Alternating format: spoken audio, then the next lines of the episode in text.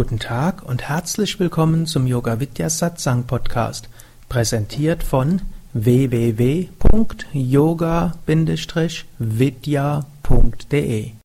Diese Hörsendung besteht aus Mitschnitten aus Live-Vorträgen und Seminaren im Haus Yoga Vidya Bad Meinberg. Sie gibt dir wertvolle Hilfen und Inspiration für den spirituellen Weg zur Persönlichkeitsentwicklung, Selbsterkenntnis und Bewusstseinserweiterung. Mehr Informationen und Links zu dieser Sendung, wie auch unseren Yoga Vidya Übungspodcast und Mantra Podcast findest du unter www.podcast.yoga-vidya.de.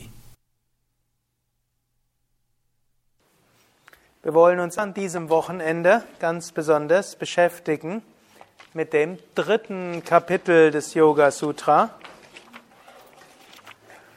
ein ganz besonders wichtiges Kapitel, eines, das oft unterschätzt wird, also in sehr vielen Kommentaren vom Yoga Sutra nimmt die, der Kommentar des ersten Kapitels die Hälfte des Buches ein, der Kapitel des zweiten oder die, der Kommentar des zweiten Kapitels nochmal 40 Prozent und dann oft noch 10 Prozent für die restlichen beiden Kapitel. Es hängt aber weniger daran, dass das dritte und vierte Kapitel weniger wichtig ist, sondern dass Yogis einen großen Enthusiasmus haben und deshalb oft am Anfang mehr Zeit verbringen und dann zum Schluss ein bisschen beschleunigen müssen.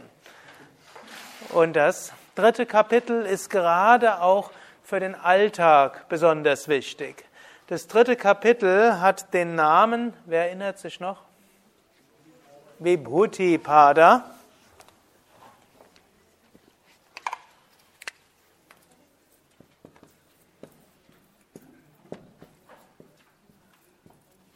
Pada, Kapitel, wörtlich heißt Pada Fuß. Und das Yoga Sutra ruht auf vier Füßen, was auch heißt, es sind nicht wirklich so wie eine Leiter, sondern sind so vier Füße auf welche das Yoga Sutra steht. Und äh, Vibhuti sind die besonderen Kräfte und die besonderen Fähigkeiten. Man kann jetzt das dritte Kapitel auf verschiedene Weisen interpretieren.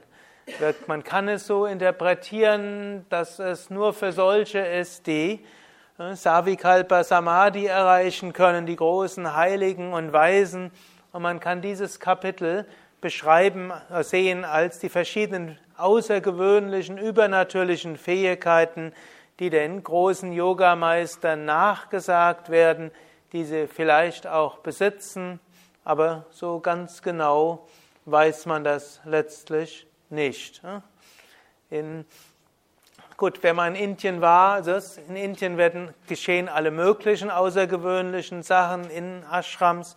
Wer vielleicht näher bei einem großen Meister war, hat dort sicherlich alle möglichen außergewöhnlichen Erfahrungen gemacht. Ich habe bei Same Vishnu verschiedene Wunderheilungen gesehen. Ich habe irgendwo gesehen, wie irgendwo Wetter von ihm beeinflusst wurde, gegen alle Wetterberichte. Irgendwann gab es ein großes Symposium, mehrere hundert Gäste, es musste ganz, war alles draußen, Wetterbericht war nonstop Regen und es hat auch angefangen zu regnen. Wie soll das gehen? Keine ausreichend große Halle. Alles ist vollkommen übervölkert. Und der Same Vishnu hat gesagt, don't worry, it will be fine. Hm? Und ich habe mir noch die Zeitung geholt, um wirklich zu gucken, ist ein Lichtblick, Dauerregen überall. Hm?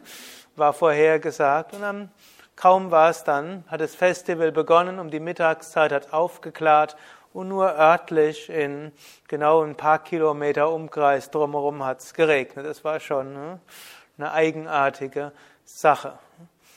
Als ich dann Same Vishnu dort gefragt hatte, ob er das Wetter beeinflusst, hat er nur gesagt, it's all God's grace. Es ist alles Gottes Gnade. Aber wir wollen jetzt an diesem Wochenende weniger in Ehrfurcht sitzen und stehen vor großen Meistern, die vielleicht außergewöhnliche Kräfte haben oder vielleicht überlegen, hm, gibt, stimmt das überhaupt oder hm, erzählt dort irgendwo jemand etwas, sondern ich will dieses dritte Kapitel auf eine, eine andere Weise interpretieren, die vermutlich sehr viel mehr im Sinn von Patanjali ist. Denn Patanjali hat im Unterschied zu anderen Yogaschriften betont er nicht so sehr die Verehrung eines Meisters. Er spricht zwar über Guru im ersten Kapitel, er spricht auch über Ishvara Pranidhana, Hingabe an Gott in mehreren Kapiteln, aber Patanjali geht es vor allem auch darum, dass man die eigenen geistigen Kräfte entwickelt. Und das dritte Kapitel erzählt praktisch, wie nutze ich die geistigen Kräfte im Alltag. Eigentlich, das erste Kapitel gibt einiges auch über den Alltag, wenn er über die Hindernisse spricht, die einem auf dem Weg kommen können und was man machen kann, um diverse Hindernisse zu überwinden. Das ist auch wie eine Art hm, Stoffsammlung. Hm, angenommen, euch geht's nicht gut, dann könnt ihr im ersten Kapitel durchlesen und gucken, was bietet denn der Patanjali dort an Möglichkeiten an. Und hm, da kann man gucken, das könnte passen, das könnte passen, das könnte passen. Das hat das letzte Mal gepasst, diesmal hat es nicht geklappt, probiere ich mal was anderes aus. Gut, und dann natürlich geht er auch auf Nir, Nirvik, aus, äh, Nirbija Samadhi und Nirvitaka, Savitaka und die verschiedenen Samadhi-Stufen. Er spricht auch noch über die verschiedenen Weisen, wie wir zur Verwirklichung kommen. Aber der praxisnahe Teil im ersten Kapitel, wo er über die Hindernisse spricht und die vielen Möglichkeiten, die einem über die Hindernisse hinauslaufen lassen. Zweites Kapitel spricht er erst über Ursachen des Leidens und wie man Leiden überwinden kann. Auch hier angenommen, ihr leidet mal an irgendetwas, kann ja passieren, dann könnt ihr so die Kleshas durchgucken und könnt schauen, ah, wo ist der Grund gewesen? Wo könnte er dort sein? Und dann gibt er den Kriya-Yoga, um dieses Leiden zu überwinden. Dann spricht er über die Yoga-Weltanschauung, wo er über Karma spricht, Sinn des Lebens, warum inkarnieren wir uns.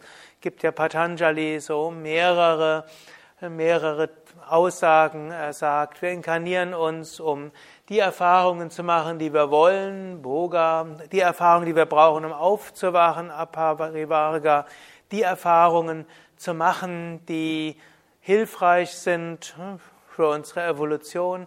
Und dann aber auch, wir sind hier überhaupt auf die Welt gekommen, damit wir die Kräfte erfahren, die in uns stecken und in der Prakriti.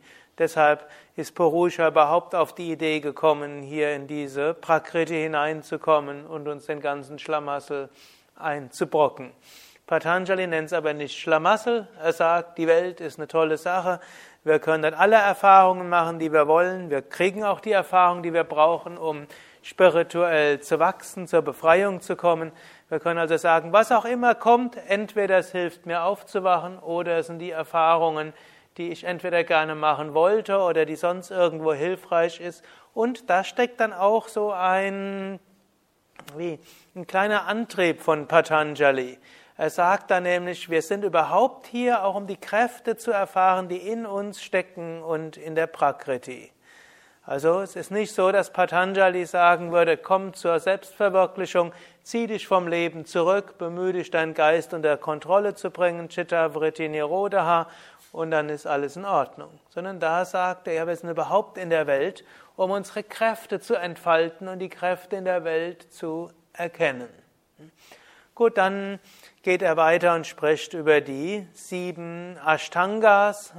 Wie heißen die nochmal? Vor der Achter. Er sagt, durch sieben Schritte aber die Vollkommenheit erreicht. Und natürlich, acht Ashtangas sind es wirklich. Wie heißen die nochmal? Die müsst ihr spätestens im Januar wissen. Ja? Yama, Niyama, Asana, Pranayama, Pratyahara, Dharana, Dhyana und Samadhi. Er gibt im Kontext zu Yama gibt er interessante Gründe, warum ist es gut, ein ethisches Leben zu führen. Das ist ja immer wieder die philosophische Frage, warum ist es gut, ein ethisches Leben zu führen? Da gibt es die normative Aussage, die theologisch normative, wo man sagt, es ist wichtig, ein ethisches Leben zu führen, sonst kommt man in die Hölle. So haben viele Religionen argumentiert und so behaupten manche Anhänger mancher Religionen, es braucht die Religion, um Menschen dazu zu bringen, ethisch zu handeln. Meine persönliche Meinung ist, es braucht keine Religion, dass Menschen ethisch handeln. Es gibt sehr ethische Menschen, die gänzlich areligiös, sogar atheistisch sind. Und es gibt hochreligiöse Menschen, die im Namen von Gott Schwerstverbrechen begehen. Und das sind nicht nur die muslimischen Fanatiker. Wir haben in Deutschland da eine schöne, eine schöne, eine grässliche Erfahrung gemacht im Dreißigjährigen Krieg. Religionskriege und letztlich die Aus, der Grund, weshalb vor 100 Jahren es außer, außer Christen und noch ein paar Juden keine andere Religion auf deutschen Landen war, war nicht, dass die Leute sich freiwillig alle zwischen 500 nach Christus und 1000 nach Christus bekehren lassen haben. Aber das ist durchaus eine Aussage, die findet man an verschiedenen Stellen. Wir finden sie in ähnlicher Form, ja, zugegebenermaßen auch im Yoga. Handle gut, sonst wird er das, dich das Karma bestrafen. Und Krishna selbst wendet sich aber gegen den viel zu engen Karma-Begriff, wo man sagt, man soll nur handeln, um, zu, um irgendwo ein besseres Leben zu haben, sondern er sagt, wer nur deshalb gut handelt, um eine Belohnung zu bekommen, der bleibt im Kreislauf von Gier und Wunschdenken verhaftet. Dennoch ist es besser, hm, Gutes zu tun, als Schlechtes zu tun, egal aus welchem Grund. Hm. Patanjali gibt dort eine andere Ethik. Es gibt natürlich so viele andere Gründe, aber ich will mich jetzt nicht zu sehr hm, drin festbeißen hm, oder verlieren. Patanjali sagt, wenn man kein ethisches Verhalten hat, dann endet man in endlosem Leid und Unwissenheit. Wenn wir zur Freude und wenn wir zu einem höheren Wissen kommen wollen, Dazu gehört auch ein ethisches Verhalten. Übrigens, das ist eine ähnliche Begründung, wie sie der Aristoteles in der nikomachischen Ethik sagt. Manche vielleicht haben, kennen diese, die meisten haben mindestens von Aristoteles gehört. Er hat so gesagt, das gute Leben, wobei in dem Fall versteht ein zufriedenes Leben, ein freudevolles Leben, muss auch ein ethisches Leben sein. Aristoteles argumentiert, man kann zwar reich werden durch unethische Mittel, man kann auch Macht bekommen durch unethische Mittel, nur ein zufriedenes und ein freudevolles Leben wird es nicht sein. Die Evolutionsbiologen heute haben übrigens auch noch eine interessante These, die sagen, Ethik ist dem Menschen eingeboren und innewohnend. Diese Aussage, die mal eine Weile die Darwinisten hatten, hieß der Survival of the Fittest, im Deutschen schlecht übersetzt als Überleben des Stärksten. Aber fit to fit auf Englisch heißt passen. Also der, der am besten die, in die Umstände hineinpasst, der überlebt, nicht der Stärkste. Und dort, bitte? Die sind ausgestorben, die waren vielleicht sehr stark gewesen. Aber gut, sie sind auch nicht irgendwie ausgestorben, sondern man vermutet durch eine Klimakatastrophe, wobei man sich noch streitet wegen einem Meteorit oder einem Vulkan. Hm? Kann uns auch passieren, da brauchen wir jetzt keine. Hm? Wenn hier ein Meteorit ausreichender Ströße auf die Erde fällt und der Mensch ist sogar in der Lage, selbst etwas zu tun, um sein Leben auf dieser Erde unmöglich zu machen, hm? Also Dinosaurier haben es viele zig Millionen Jahre gepackt. Mensch gibt es erst ein paar hunderttausend Jahre. Okay, also, aber sie waren dann an die neuen klimatischen Umstände, haben sie nicht mehr gepasst. Deshalb sind sie ausgestorben. Gut, und zum Menschen gehört irgendwo, dass er, ne, dass Kooperation war immer wichtiger als Kämpfen miteinander. Und so haben die Menschen beide Fähigkeiten, miteinander zu kämpfen und miteinander zu kooperieren. Und der Mensch ist glücklicher, wenn er kooperiert, als wenn er kämpft.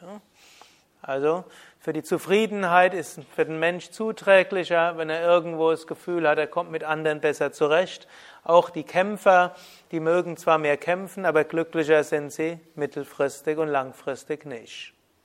Also auch etwas Ähnliches. Und Patanjali sagt dann eben auch, hm, dann kommt auch höheres Wissen. Natürlich, Patanjali geht etwas weiter hinaus als die Evolutionsbiologen. Ich behaupte, er geht auch über das hinaus, von dem Aristoteles spricht. Denn Aristoteles ist nicht das Ziel des Lebens, die Einheit äh, letztlich mit Purusha, mit der höchsten Seele, die Einheit mit seinem höchsten Selbst oder letztlich die Verwirklichung von dem, was wir wirklich sind.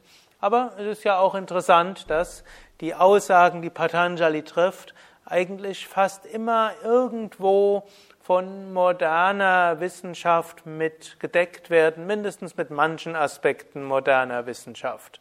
Das ist also das, was vor vielen tausend Jahren behauptet wurde, mit einer spirituellen Zielsetzung auch im modernen Leben durchaus weiter hoch aktuell ist.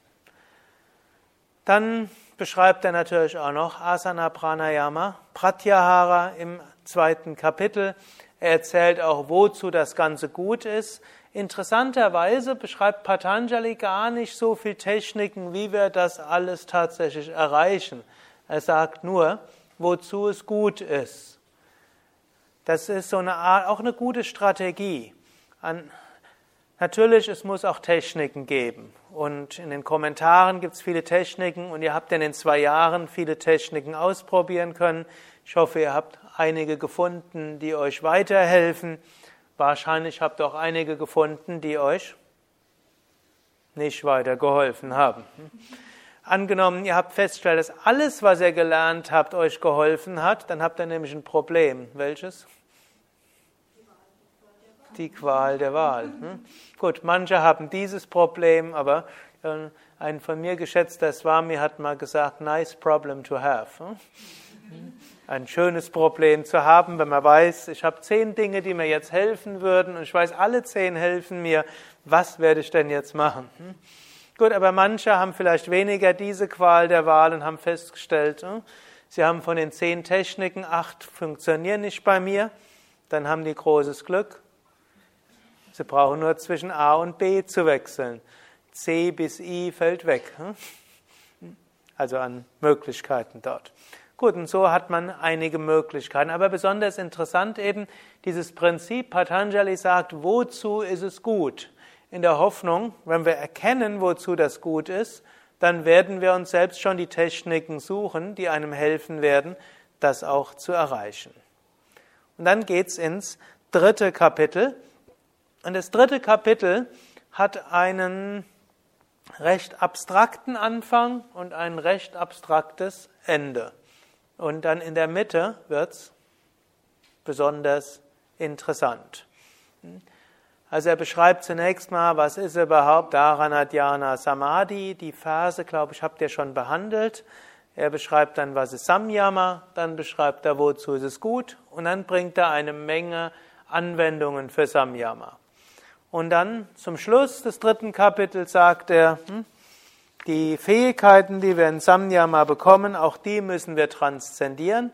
Letztlich können wir diese Samyamas nutzen, um uns vom Relativen zu lösen und zum Höchsten zu kommen. Aber zwischen diesen zwei Teilen beschreibt er eine Menge Möglichkeiten, wie wir unsere geistigen Fähigkeiten entfalten können und im Alltag nutzen können. Und das kann man systematisch trainieren und man kann auch eine gewisse Einstellung äh, dazu bekommen. Eben eine Einstellung, ich will meine Kräfte nutzen und ich will diese, will eine Konzentration im Alltag an den Tag legen. Letztlich die Essenz des Kapitels ist, durch intensive Konzentration ist eine Entfaltung geistiger Kräfte möglich und wir bekommen sowohl Zugang zu einem höheren intuitiven Wissen als auch einen Zugang zu besonderen Kräften und Fähigkeiten.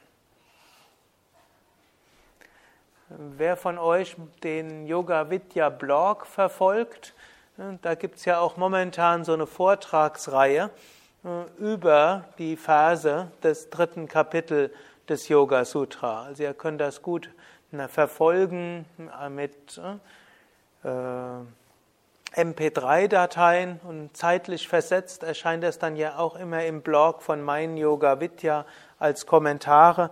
Da sind die Kommentare dann auch noch mal ein bisschen länger als in diesem Buch. Also ich wiederhole erstmal die ersten Verse, dass er so ein bisschen reinkommt und dann können wir mit den Versen der Samyama kommen.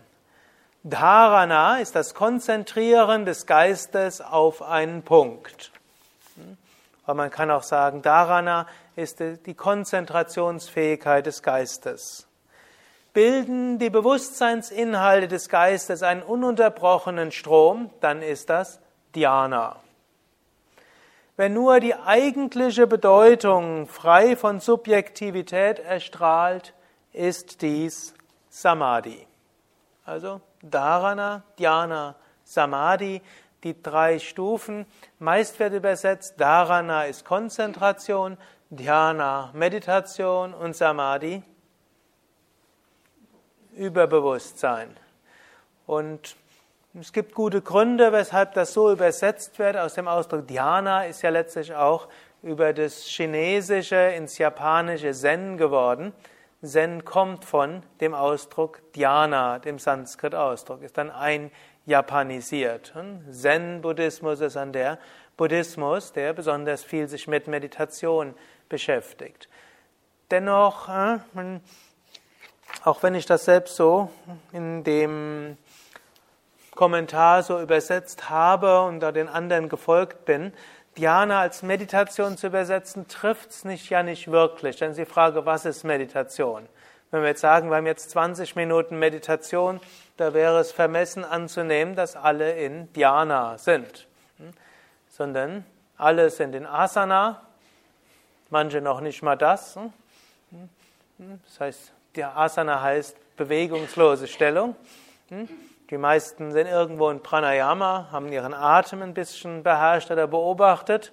Viele sind in Pratyahara, das heißt, sie haben ihren Geist in einen meditativen Gemütszustand gebracht durch Gebet oder Affirmation oder Körperbeobachtung.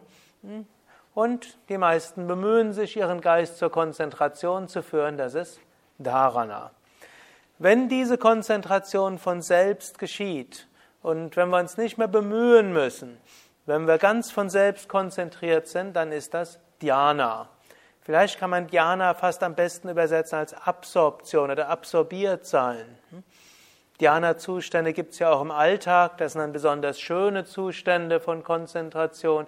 Man ganz drin aufgeht in seiner Tätigkeit, in dem, was man macht oder in einem Buch oder hm, vielleicht manche im Zusammensein mit ihrem Partner oder mit Kindern oder hm, wenn man reitet, wenn man die Einheit von Pferd und Reiter, wenn in den Momenten, die entsteht, dann ist das ein Dhyana-Zustand. Man ist miteinander verbunden, aus zwei Wesen wird eins, man ist ganz ineinander, aufeinander konzentriert, absorbiert. Das ist mindestens das Ideal dabei. Gut, und in der Meditation kann es geschehen, man meditiert und plötzlich ist man ganz in der Meditation drin. Wenn man in diese Meditation aufgeht, und zwar, jetzt wird es schwierig, wie kann man das übersetzen, was dort steht? Äh, hier steht jetzt, äh, nur wenn nur die eigentliche Bedeutung frei von Subjektivität erstrahlt, so ist das Samadhi. Also frei von Subjektivität heißt im Wesentlichen frei von Ich-Gedanken. Hm? Nicht ich meditiere, nicht ich bin froh, dass ich so eine tolle Meditation habe, sondern hm, es ist auch nicht, eine, nicht mal eine sinnliche Wahrnehmung, denn letztlich, wir können sagen, Farben und Bilder und Worte, all das sind ja Konstrukte des Geistes. In der Natur gibt es weder Worte noch Bilder, es gibt noch nicht mal Klänge und Gerüche, es gibt auch äh, eigentlich keine, keine Tastwahrnehmung. Bestimmte Frequenzen des elektromagnetischen Spektrums werden von unserem Geist oder Hirn, je nachdem, was ihr denkt, wo Wahrnehmung stattfindet, werden dort als Farben wahrgenommen. Bestimmte Schwingungen vom Klang werden als Klänge wahrgenommen. Bestimmte Moleküle werden in der Nase als Gerüche wahrgenommen. Das sind einfach bestimmte Moleküle. Wenn wir sagen, die Hand riecht, ist das unsinnig. Nicht die Hand riecht, sondern in der Hand gibt es ein paar Partikel, die irgendwo von der Hand sich fortbewegen in der Luft und diese konkreten Partikel, die sich fortbewegen in der Luft, werden von der Nase als Geruch wahrgenommen. Aber die Hand selbst riecht nicht. Erst dann, wenn irgendwelche Partikel sich von der Hand lösen. Vielleicht weil jemand äh, irgendwo sich die Hände mit einer Duftseife gewaschen hat. Äh, dann riecht die Hand gut, aber es ist unsinnig, nicht die Hand riecht gut. Genauso wenig das Essen schmeckt gut, sagt man. Hm? Ich glaube, heute Abend hat es besonders gut geschmeckt, mindestens mir. Auch das ist jetzt nicht korrekt. Bestimmte Moleküle stimulieren bestimmte Regionen an der Zunge und das wird als süß, sauer, salzig, bitter oder scharf interpretiert. In der Schule haben wir gelernt, es gibt nur vier Geschmäcker, die an der Zunge geschmeckt werden können. Das war falsch. Es gibt noch ein fünfter, was an der Zunge geschmeckt werden kann, das ist scharf. Das hat man in Deutschland früher nicht gewusst. Warum nicht? Es gab kein scharfes Essen, also hat auch niemand die Schärfe wahrgenommen. Aber inzwischen weiß man, es gibt noch die fünfte Region, mit der nimmt man Schärfe wahr. Und der Rest sind auch wieder Partikel, die vom Essen in der Luft schweben und dann in die Nase kommen und dann gerochen werden. Und das zusammen wird dann als Geschmack wahrgenommen. Okay, also wenn man ganz absorbiert und konzentriert ist und weg ist von subjektiver Wahrnehmung, wenn man dann die eigentlich in die, in die Essenz des Meditationsgegenstandes hineingeht, dann ist das Samadhi. Und diese drei zusammen bilden Samyama. Und jetzt im fünften Vers, dort kommt jetzt ein wichtiger Vers. Durch Samyama entsteht Jaya und Prajna. Jaya heißt Meisterschaft und Prajna heißt direktes Wissen. Und zwar ist es noch, und da wird noch zusätzlich, um das klar zu machen, es ist Aloka Prajna, das Licht direkten Wissens. Direktes Wissen, wenn ihr euch so erinnert an erstes Kapitel Yoga Sutra, manche werden sich vielleicht noch erinnern, das war das erste, was ihr dort gelernt habt. Es gibt drei Quellen korrekten Wissens, das ist direktes Wissen, Schlussfolgerung und Aussagen anderer. Hm? Gut, und jetzt vom direkten Wissen gibt es wieder zwei Arten von direktem Wissen. Es gibt das sinnliche direkte Wissen und es gibt das direkte Wissen jenseits der Sinne. Die drei Arten von Wissen, die Patanjali dort zunächst beschreibt, gut, das wird auch der modernen Wahrnehmungspsychologie und Kommunikationstheorie entsprechen. Patanjali sagt aber, es gibt so etwas wie ein objektives Wissen, das ist ein direktes Wissen, es ist kein intellektuelles Wissen, es ist kein über die Sinne vermitteltes Wissen, es ist kein Wissen, das wir durch Abwägen von Aussagen anderer haben, sondern dann, wenn wir in einer Sache ganz absorbiert sind und praktisch verschmelzen mit dieser Sache. Und dann verschmelzen wir nicht mehr mit dem, was wir für die Sache halten, also nicht durch, vom, mit dem Klang und auch nicht mit dem Bild, auch nicht letztlich mit dem Gefühl, sondern mit der Essenz der Sache an sich. Und wenn wir so in Samadhi mit einem Gegenstand verschmelzen, und zwar nicht sinnlich verschmelzen, sondern letztlich man kann sagen bewusstseinsmäßig verschmelzen, dann ist das Samadhi, dann bekommen wir direktes intuitives Wissen, Prajna, und dann meistern wir diese konkrete Sache. Klingt jetzt erstmal recht abstrakt, aber es ist letztlich etwas, was im Alltag eine große Rolle spielt, wenn wir nämlich die Samyama-Technik verwenden. Jetzt Samyama heißt, wenn diese drei aufeinander folgen, das ist eine Definition. Wir können aber auch Samyama definieren. Samyama ist eine bestimmte Form von Konzentration, die entspannt ist. Sie ist im Hier und Jetzt.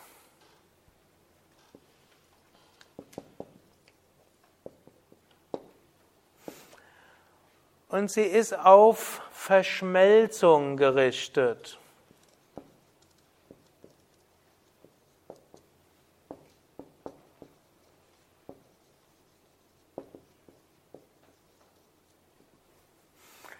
Nehmen wir mal ein Beispiel, um es ganz konkret zu machen.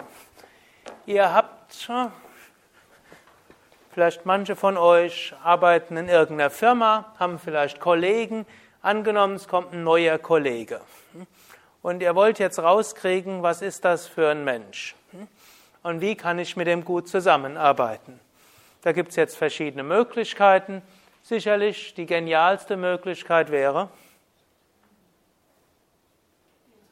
mit ihm zu sprechen, man macht den Mund auf, man lädt ihn ein, man isst mit ihm zusammen, man zeigt ihm die Firma oder den Bereich und bemüht sich, irgendwo Kontakt aufzunehmen, so erfährt man eine Menge.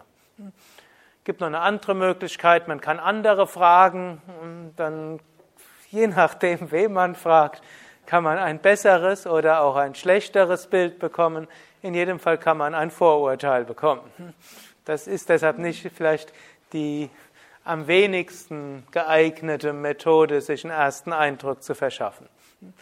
Eine nächste Möglichkeit ist, man beobachtet ihn. Und dann gibt es aber noch eine Möglichkeit, und die kann jetzt die Kommunikation nicht ersetzen, aber sie kann sie ergänzen. Man kann probieren, sich auf den Menschen zu konzentrieren. Man kann versuchen, ihn zu spüren. Man kann probieren, ihn zu fühlen. Da kann man Vorstufen machen, indem man etwas mehr über ihn hinaus herausfindet, indem man das ein bisschen nachdenkt, was hat er so erlebt, was hat er gemacht, was, ja, was war so, was ist ihm wichtig. Das kann man ja auch ein bisschen fragen. Hm? In Deutschland hat man so eine gewisse Neigung, die Privatsphäre zu achten, manchmal sehr stark zu achten. Und ja, dabei will der, hofft der andere, hofft, dass man Anteilnahme zeigt. Also die meisten Menschen sind dankbar, wenn man sich für sie interessiert. Und dieses Interesse für einen anderen Menschen ist etwas, was einem hilft, dann irgendwie ihn zu erspüren. Und dann, wenn man aufhört, darüber nachzudenken, dann, wenn wir aufhören hm, zu erfragen, sondern zu erspüren, dann ist das Samyama.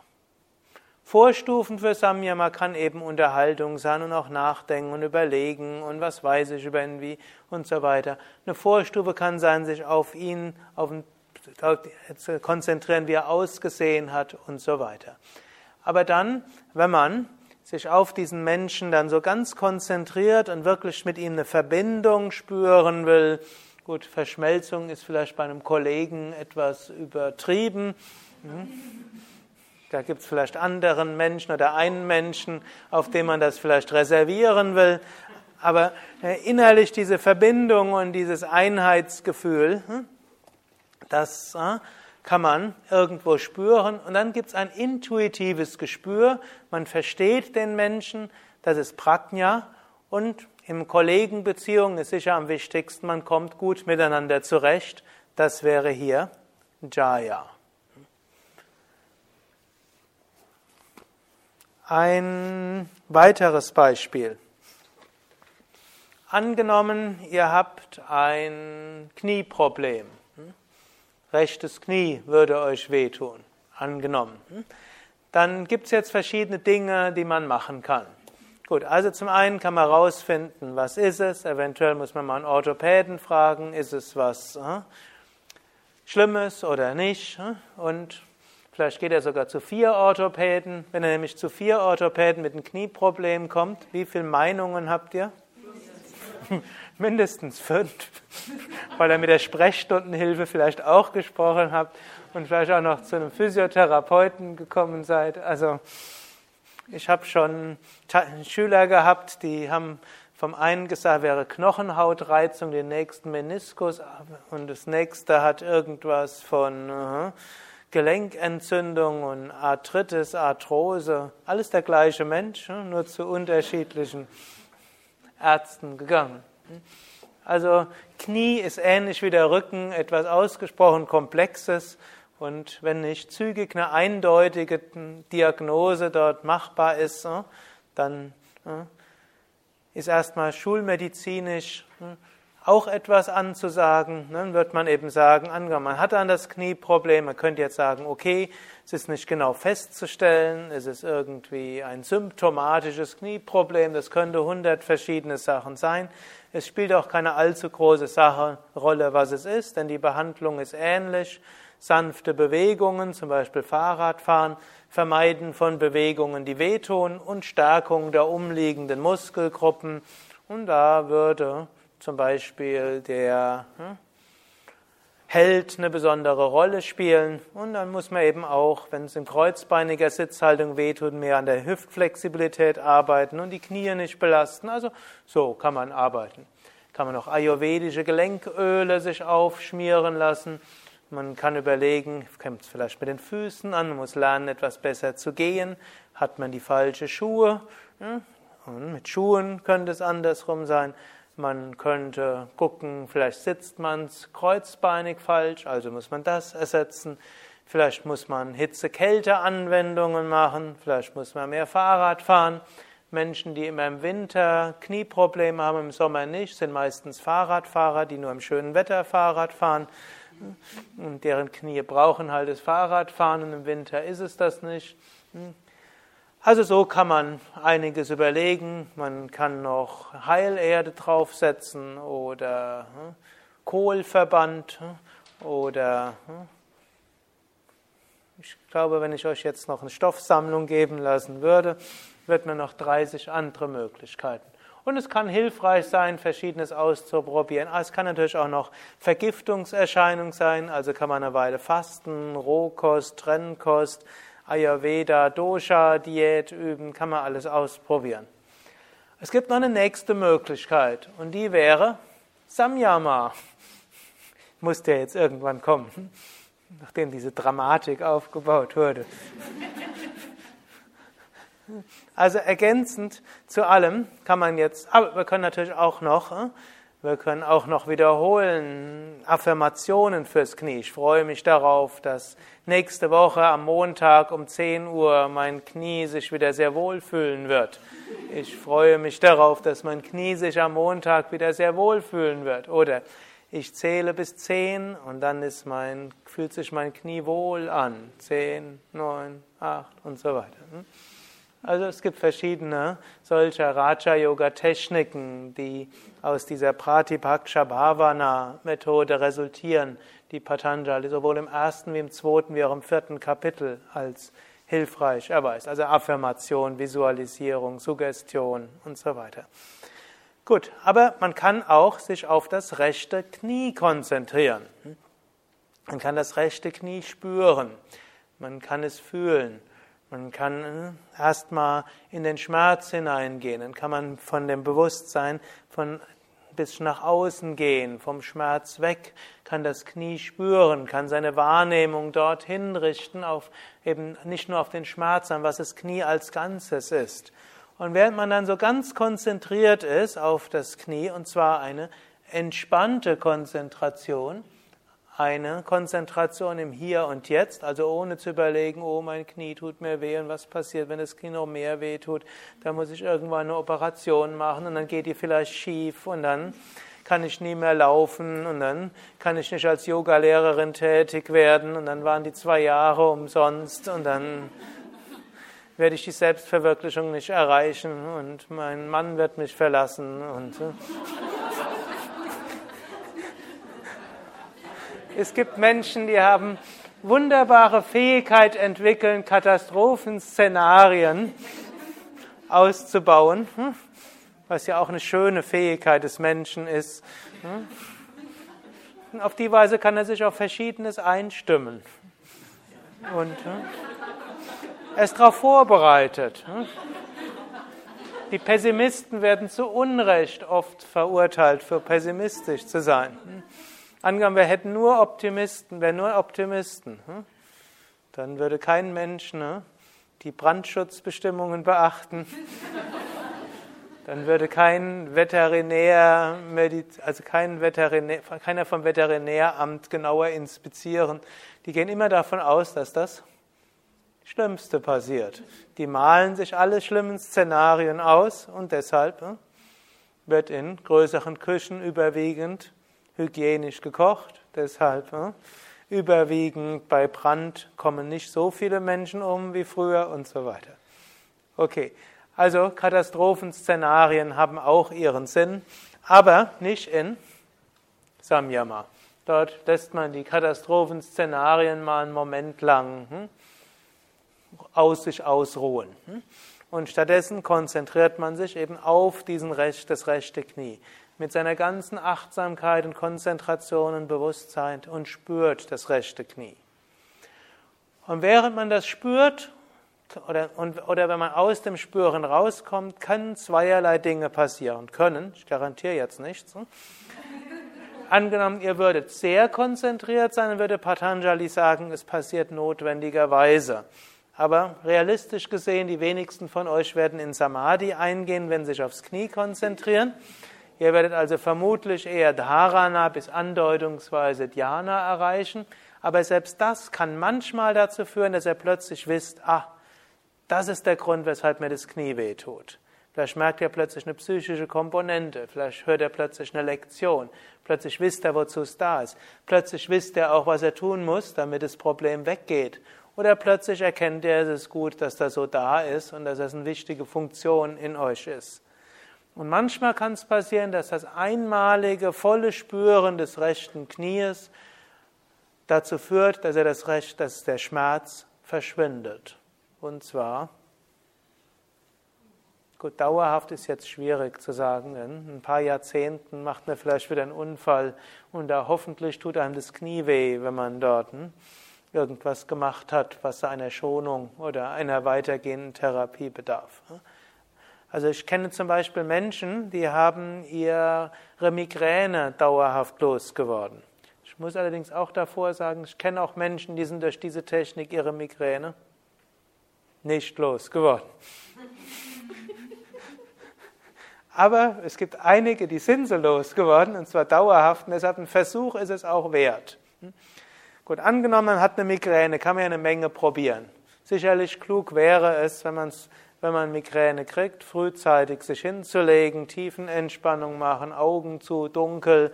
Und wenn man das rechtzeitig machen kann, dann kann es sein, dass das dann nach einer Stunde irgendwo sich beruhigt und dann wird mir zwei Tage eher Ruhe geben. Und manche Menschen, die Migräne haben, wissen, dass es wie so ein jemand, der ein bisschen Entspannung geben will. Gut, und andere merken, hm, viel trinken hilft, andere merken Tiefenentspannung, manche tiefe Bauchatmung, manche zwischen Bauch und Fuß hin und her atmen. Einige kenne ich, die sagen, wenn sie dann zügig eins bis zwei Liter Salzwasser trinken, Finger in den Hals und das Ganze aus, über, über, sich übergeben, dann ist der Spuk vorbei.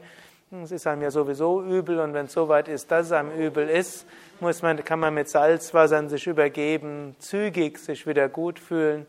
Hm, auch hier wirkt es nicht bei allen, aber ich kenne einige, und das sind sogar gar nicht, eigentlich die Mehrheit von denen, die es ausprobiert hat hm, und die keine Geschichte von Essbrechstörungen hatten vorher. Hm, also nicht, dass er auf solche Ideen kommt, wenn er so eine Geschichte mal hatte. Aber dann sind es eben dadurch tatsächlich losgeworden. Und dann gibt es auch Medikamente inzwischen. Es gibt ayurvedische Medikamente, es gibt chinesische Medikamente, es gibt Homöopathie, es gibt Akupunktur.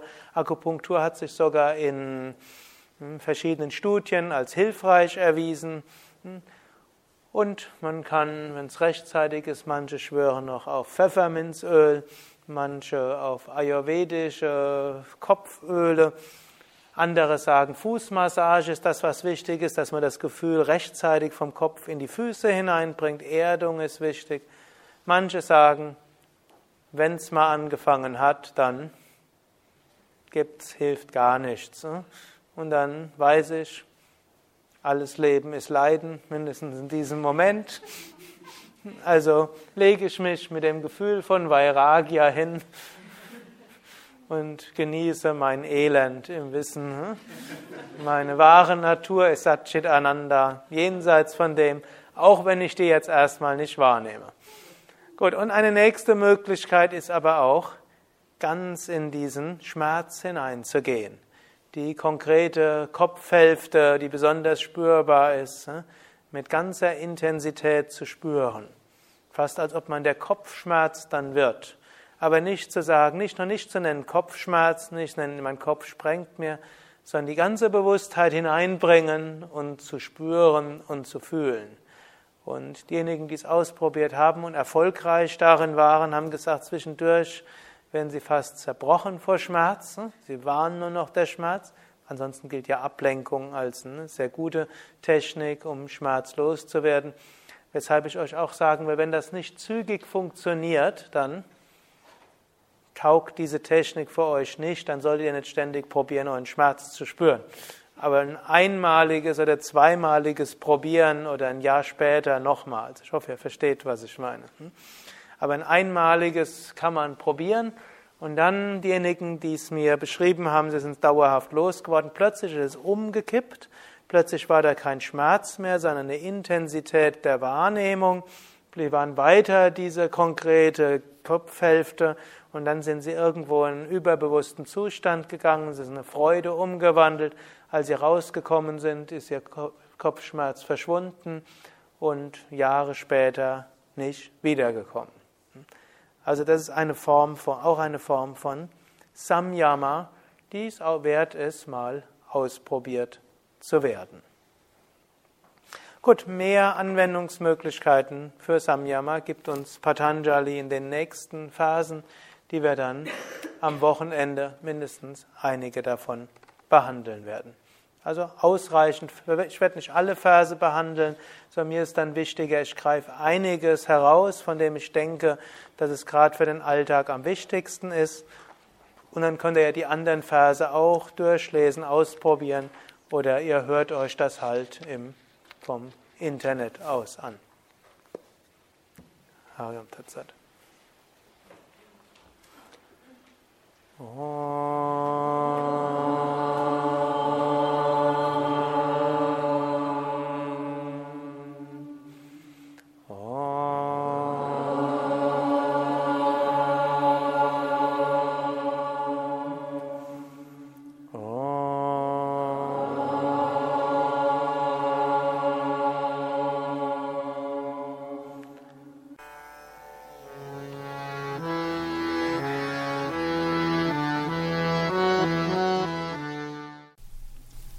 Dies war also die aktuelle Ausgabe des Yoga Vidya Satsang Podcasts, präsentiert von www.yoga-vidya.de. Das ist yoga-vidya.de. Mehr Informationen und Links zu dieser Sendung, wie auch unseren Yoga Vidya Übungspodcast und Mantra Podcast findest du unter www.podcast.yoga-vidya.de Podcast schreibt sich P-O-D-C-A-S-T yoga-vidya.de Mehr Informationen für den Weg von Yoga und Meditation erhältst du unter unserer Website da findest du auch das Seminarprogramm der Yoga Vidya Seminarhäuser im Westerwald und im Teutoburger Wald Bad Meinberg, das Kursprogramm der 50 Yoga Vidya Zentren und die Adressen von über 1200 Yogalehrern. www.yoga-vidya.de Über Kommentare freue ich mich, insbesondere natürlich auf iTunes und auf podster.de und meinem Blog www.blog.yoga-vidya.de Bis zum nächsten Mal, alles Gute, herzlichst Sukadev